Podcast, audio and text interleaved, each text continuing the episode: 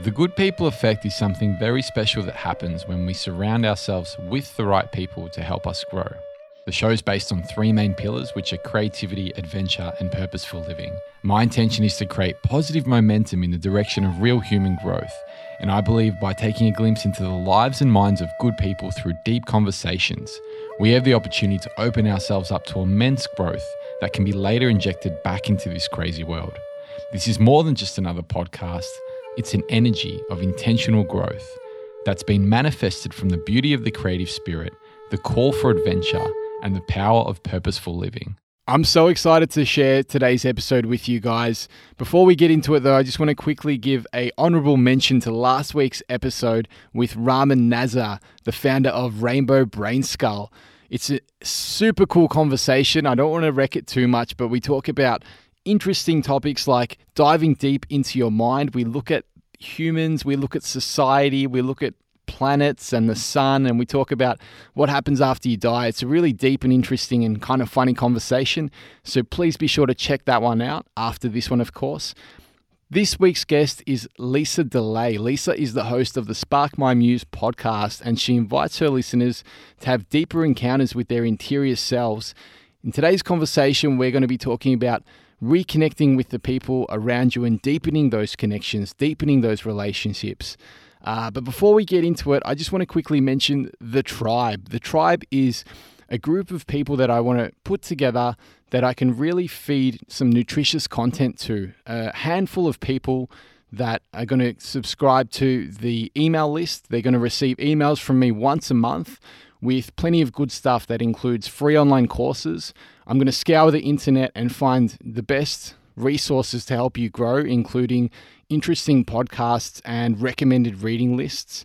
I'm also going to be putting together an ebook for you guys and contests and free giveaways. So, if that's something that might interest you, if you really do want to accelerate your conscious growth, then please head over to goodpeopleeffect.com and join the tribe. Anyways, here's my chat with Lisa.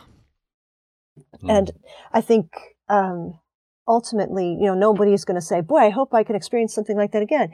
But sometimes when you see someone going through something like maybe their first breakup and they're just completely shattered, but you've already been through that and you know, although that hurts, you might find someone you're really meant to be with now. And that person really, it was better that they go. Or, um, but while you're in the middle of it, you're, you can't really say, "Hey, cheer up." It's that person really wasn't, you know, good enough for you. Don't worry, worry about it. you have to allow them just to. You just have to have a presence beside them and with them, and an arm on their shoulder, and say, "Yeah, it really hurts. It really sucks," and and not um, demean what they're going through.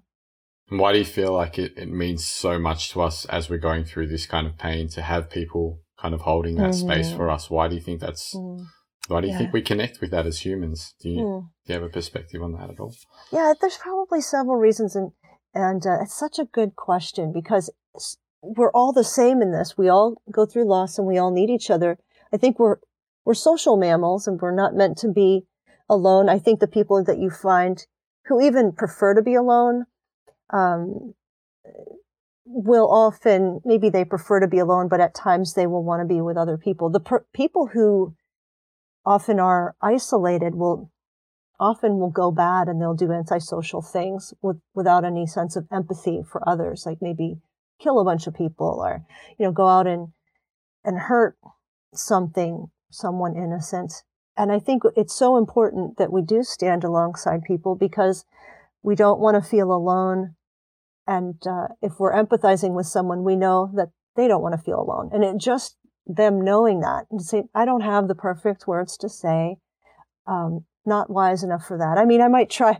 That's the, that's the thing we run into when we, when we think we know something, we think we're wise, we'll say something to someone and, and hope we can make a difference. But a lot of times we don't have really the words to say and we really don't understand their pain, but we can say, I don't really know what to say, but I'm, I want you to know that I'm here for you. And if you need to talk or you just need to be quiet, we can just have some coffee together or a snack or something. And I just want you to know that I'm here. I'm not leaving and you're not alone. That can just mean the world because your presence tells the person um, they have support and they have um, someone to walk through this fire with. And it makes all the difference that the community or the friendships that you have around you. That's that's why it, it's important that we cultivate friendships. This is a very lonely time we're in, even though we're in a very connected time.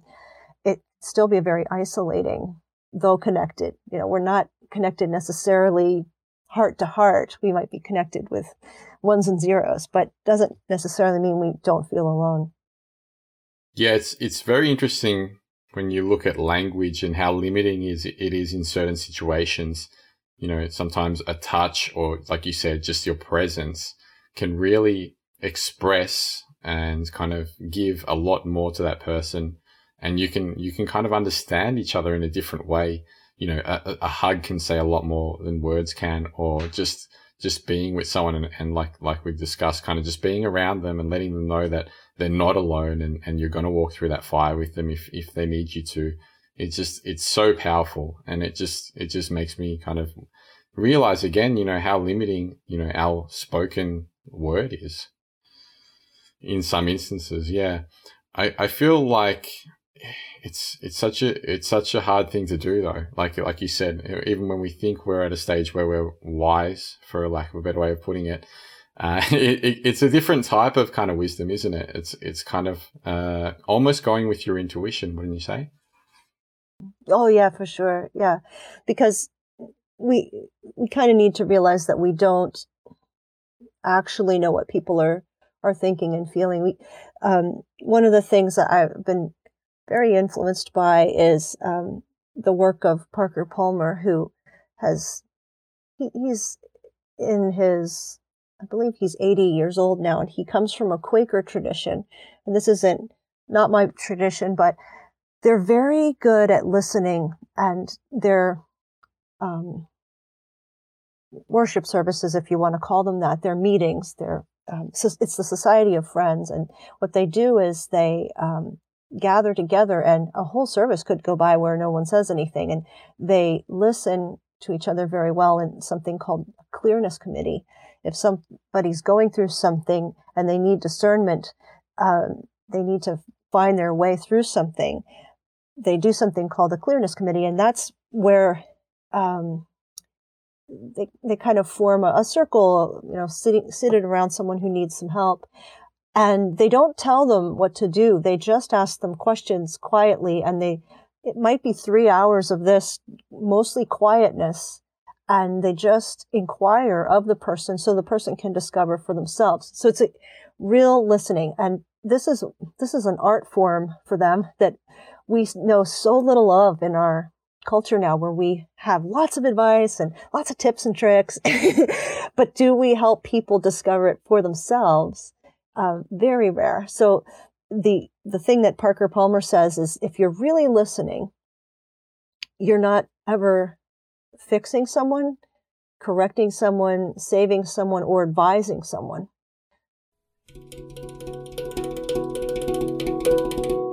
Hope you're getting something special out of this chat with Lisa. If you are enjoying the show, please consider hitting that subscribe button if you haven't already and uh, get ready for more good stuff to come. Just wanted to break things up a little bit by throwing a little subscribe message in there, just because I am relaunching the podcast and I really am trying to get things going again. So if you haven't already, like I said, hit subscribe, tell some friends about it, and let's do this thing together. Yeah, yeah, I think it's it's quite easy. There's a lot of obstacles that come in our way, and, and, and a lot of us aren't used to really listening hmm. deeply.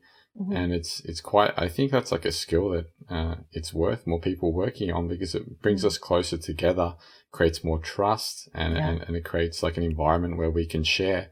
I do mm. a similar thing with my friends. It's called a conversation party and we get mm. together and we just, we just put things down in kind of, in kind of like a glass bowl and we pick mm-hmm. out questions and things to talk about mm-hmm. and they can be simple, they can be complex and, and everyone just gets a chance to speak and, and they're uh-huh. listened to by everyone else and it's, it's a really beautiful environment that's created. This this uh, Quakers tradition is this the circles uh, of trust approach? Right. The circles of trust is based off of some Quaker stuff, but the circles of trust is has been done for leaders, leadership, leaders, and teachers, mm-hmm. and it's a way and teams. Um, and it's circles of trust is actually a trademarked word for Parker Palmer's work, um, not not Quaker, not related to Quakerism mm-hmm. uh, directly, but definitely from those inspirations of of that religious tradition. Yeah, and that exactly. is teaching. Is that teaching yeah. people yes. what how to hold hold a circle or yeah, how to hold space for people. Yeah, and um, and how to come to agreement and consensus. Um, circles of trust are regular meetings, um, and I I was teaching this to some graduate students as well. The what the concepts are of circle of trust. Now it does take a while, you know, it's obviously called a circle of trust so that it's confidential and mm. um, nobody is. Um, it's a safe space and it's a place where everybody gets a turn and uh, it's it's a really it does involve it's not like a quick let's quick do a circle of trust you know people have to really be on the same page but that can all be found at couragerenewal.org which is parker palmer's uh, thing he founded and i believe someone else is in charge but now that he's retired but um, those resources a lot of them are free and there's videos on how to learn some of those aspects it's fantastic resource wise and really helps people um, really helps with presence and building this kind of listening wisdom. Mm-hmm, mm-hmm. So we've been talking a lot about listening to others, and what about listening to ourselves? Do you do you have any kind of words and wisdom on, you know, how we can better kind of listen to our own inner guidance in times of struggle or or kind of times of um, difficulty or trauma? Yeah, such a good question, and um, that's really the tricky part if, especially if we're afraid. Um, and a lot of times we have little mechanisms to make sure we don't get too quiet. We, we do things like, I um, can speak for myself. I'll uh, do little mechanisms like distract myself with uh, 24 hour news or Twitter or, you know, little games, you know, I play on my phone or just staying busy. And that's so that I don't um, I mean, I don't want to do this, but I catch myself. It's so that I don't quiet down too much because if I quiet down too much, discomforting thoughts will pop up about things I need to work on.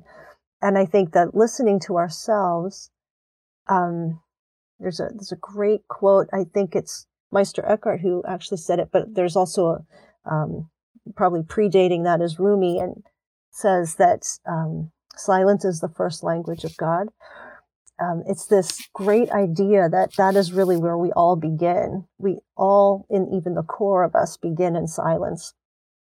And um, it's more powerful than words. And so as we quiet ourselves down, uh, it actually gets noisier because our thoughts will bubble up and things will come up that our brain is working on. Uh, maybe they're old wounds or insecurities, um, things in our relationships that that we're worried about or troubled with, or things about our future or past. And actually, when we get silent, that's when it gets a lot noisier first, usually. Um, so it actually gets harder to listen to ourselves the quieter we get until we become disciplined at being silent and listening to ourselves. So it's it's really a spiritual. I think of it as a spiritual practice of quieting down and making it a really a habit because it's kind of you know if you're used to just once in a while getting junk food to eat. And then someone says, Oh no, you can actually sit down and eat three meals a day. it's sort of like how silence works and listening to yourself.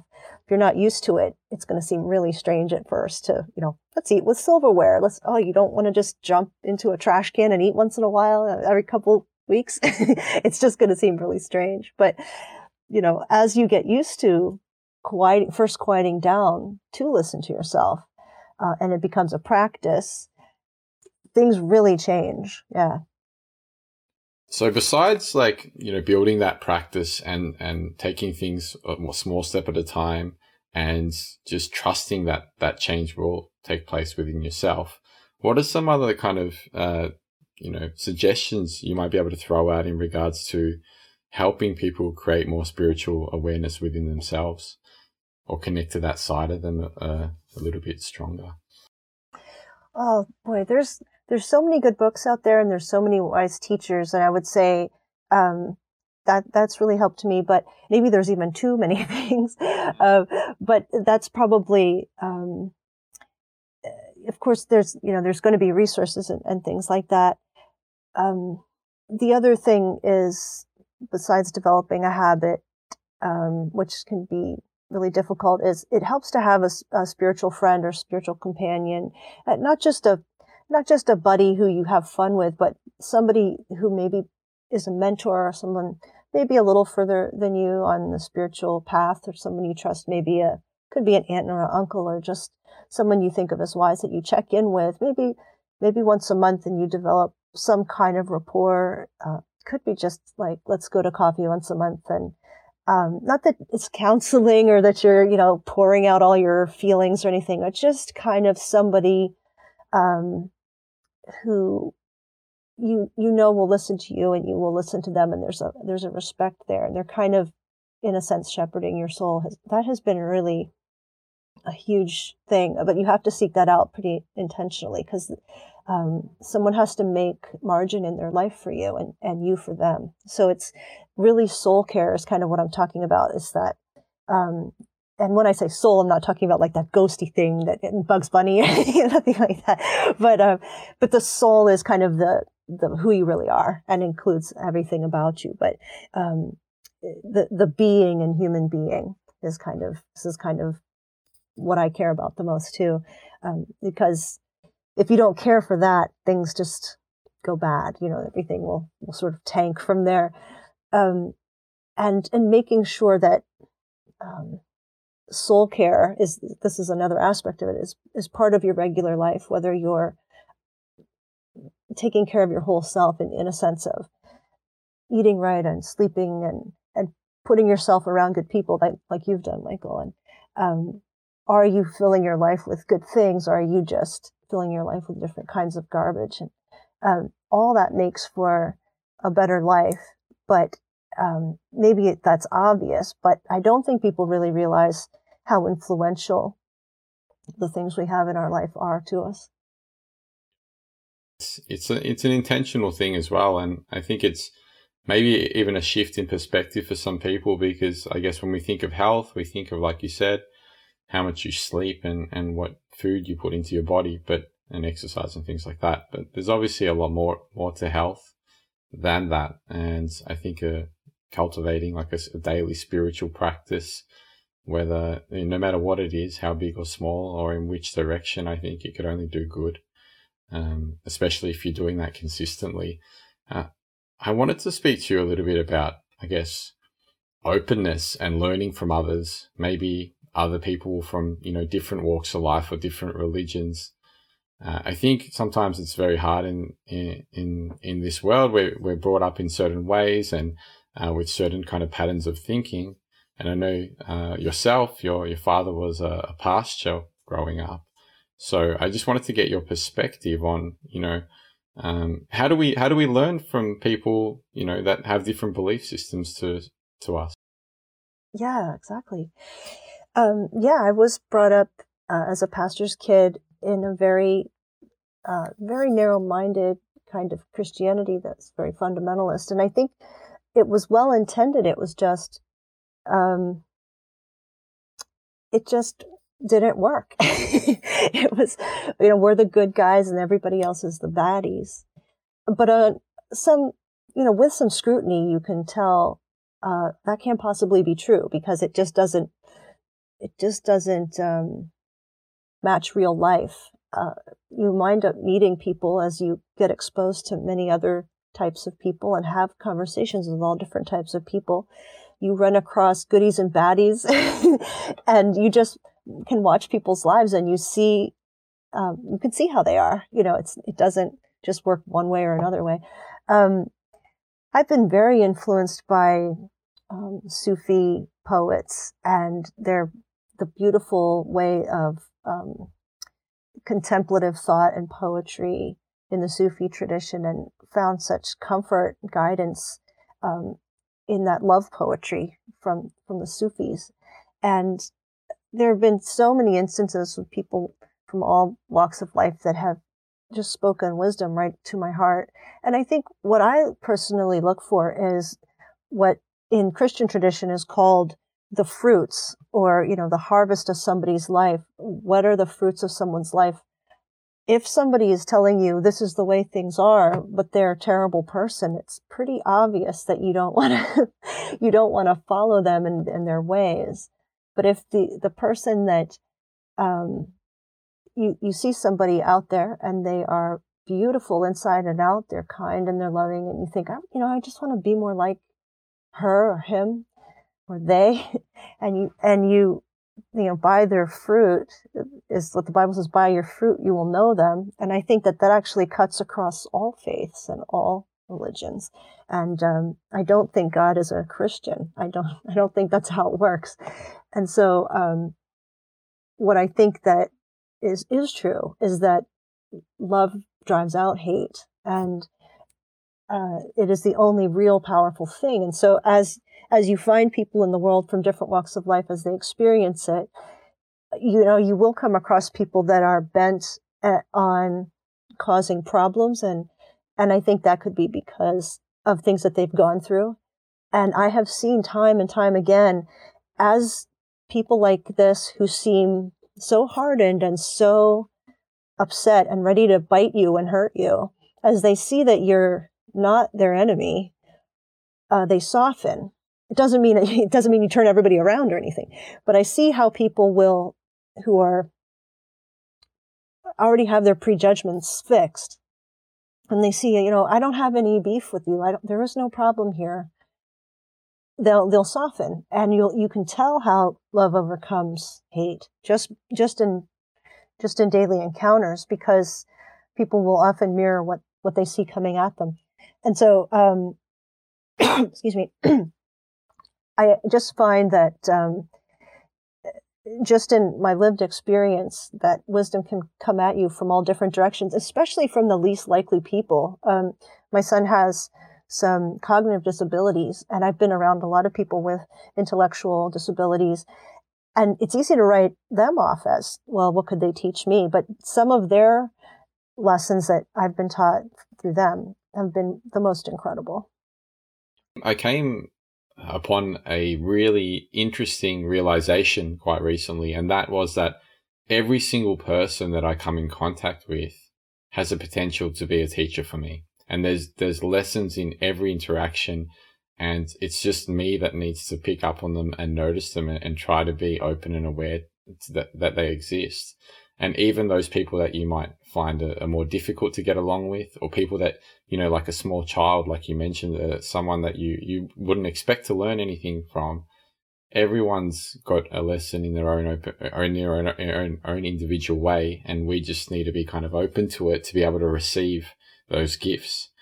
Um, so I feel like that is that's just a little piece of wisdom that I came across recently and and you're talking about kind of companioning with people and, and kind of getting on their side so they so they, they know that for lack of a better word you're not their enemy you're not against them. Um, how do you how do you lead people to find discoveries you know instead of trying to to fix them? Because it's something that you know I've had problems with in my past relationships before. How do you kind of you know um, facilitate uh, their own discovery process without trying to manipulate uh, the way they do things or think. Mm. Well, this has been really a, a, long, hard lesson for me because I have felt the responsibility that I should um, you know, tell people what they need to hear and make sure they know the truth or make sure to help them, you know, being, feeling responsible to help people. But I, I think um, people, the, the realization has come to me that people don't learn from usually don't learn from me telling them something or somebody telling them something. They learn so much better when they discover it on their own. And just realizing that's just the facts helps me, takes the pressure off and, and, uh, it's, it's uh, not a ego thing. So, so it, if I'm thinking, what can I do? I'm probably thinking about it through some form of ego. So uh, what can I ask is maybe the better question. So um, instead of the fixing part, like, oh, I really would like to help this person, you know, it's not because I'm thinking, oh, I'm so great, I'm so smart, I bet I can help them. But I'm thinking, ah, oh, they're they're in pain. Maybe I could could I say something? Could I do something? So instead, I what I've tried to do in companioning is um, say, "Can you can you tell me more?" Uh, try to get them to expand on what they think. Maybe use different adjectives. Or um, a lot of people who are in pain are just mad, sad. You know, it, it, they just have a couple things how to describe it. But there's a lot of adjectives that can help open them up to more of what they are actually feeling. And usually it's whatever someone is upset about is usually from older pain.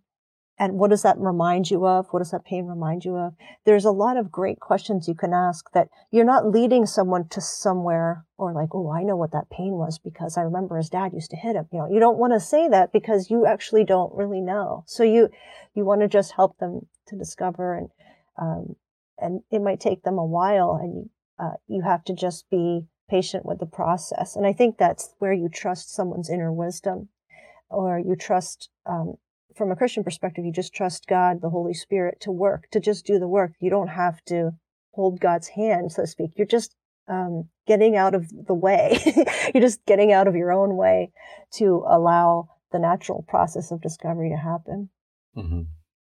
That's that's put so uh, profoundly and beautifully. Thank you for that little piece of wisdom because I think yeah that it's it's very hard to to put yourself in the mindset to get out of the way sometimes, mm. and I think it's definitely something that we could all do better to help others around us when they got when they're in times of need. Thank you for tuning in to another episode. If you want any information about anything we've spoken about today, including Lisa's podcast or Lisa's work, then please head over to goodpeopleeffect.com and check out the show notes section. I can't wait to sh- keep sharing this content with you guys because I'm having these amazing conversations and I'm learning so much from them. And I just can't wait to kind of put this out into the world, out into the abyss, and see what happens. So stay tuned for more good stuff to come. And until next time, guys, be well.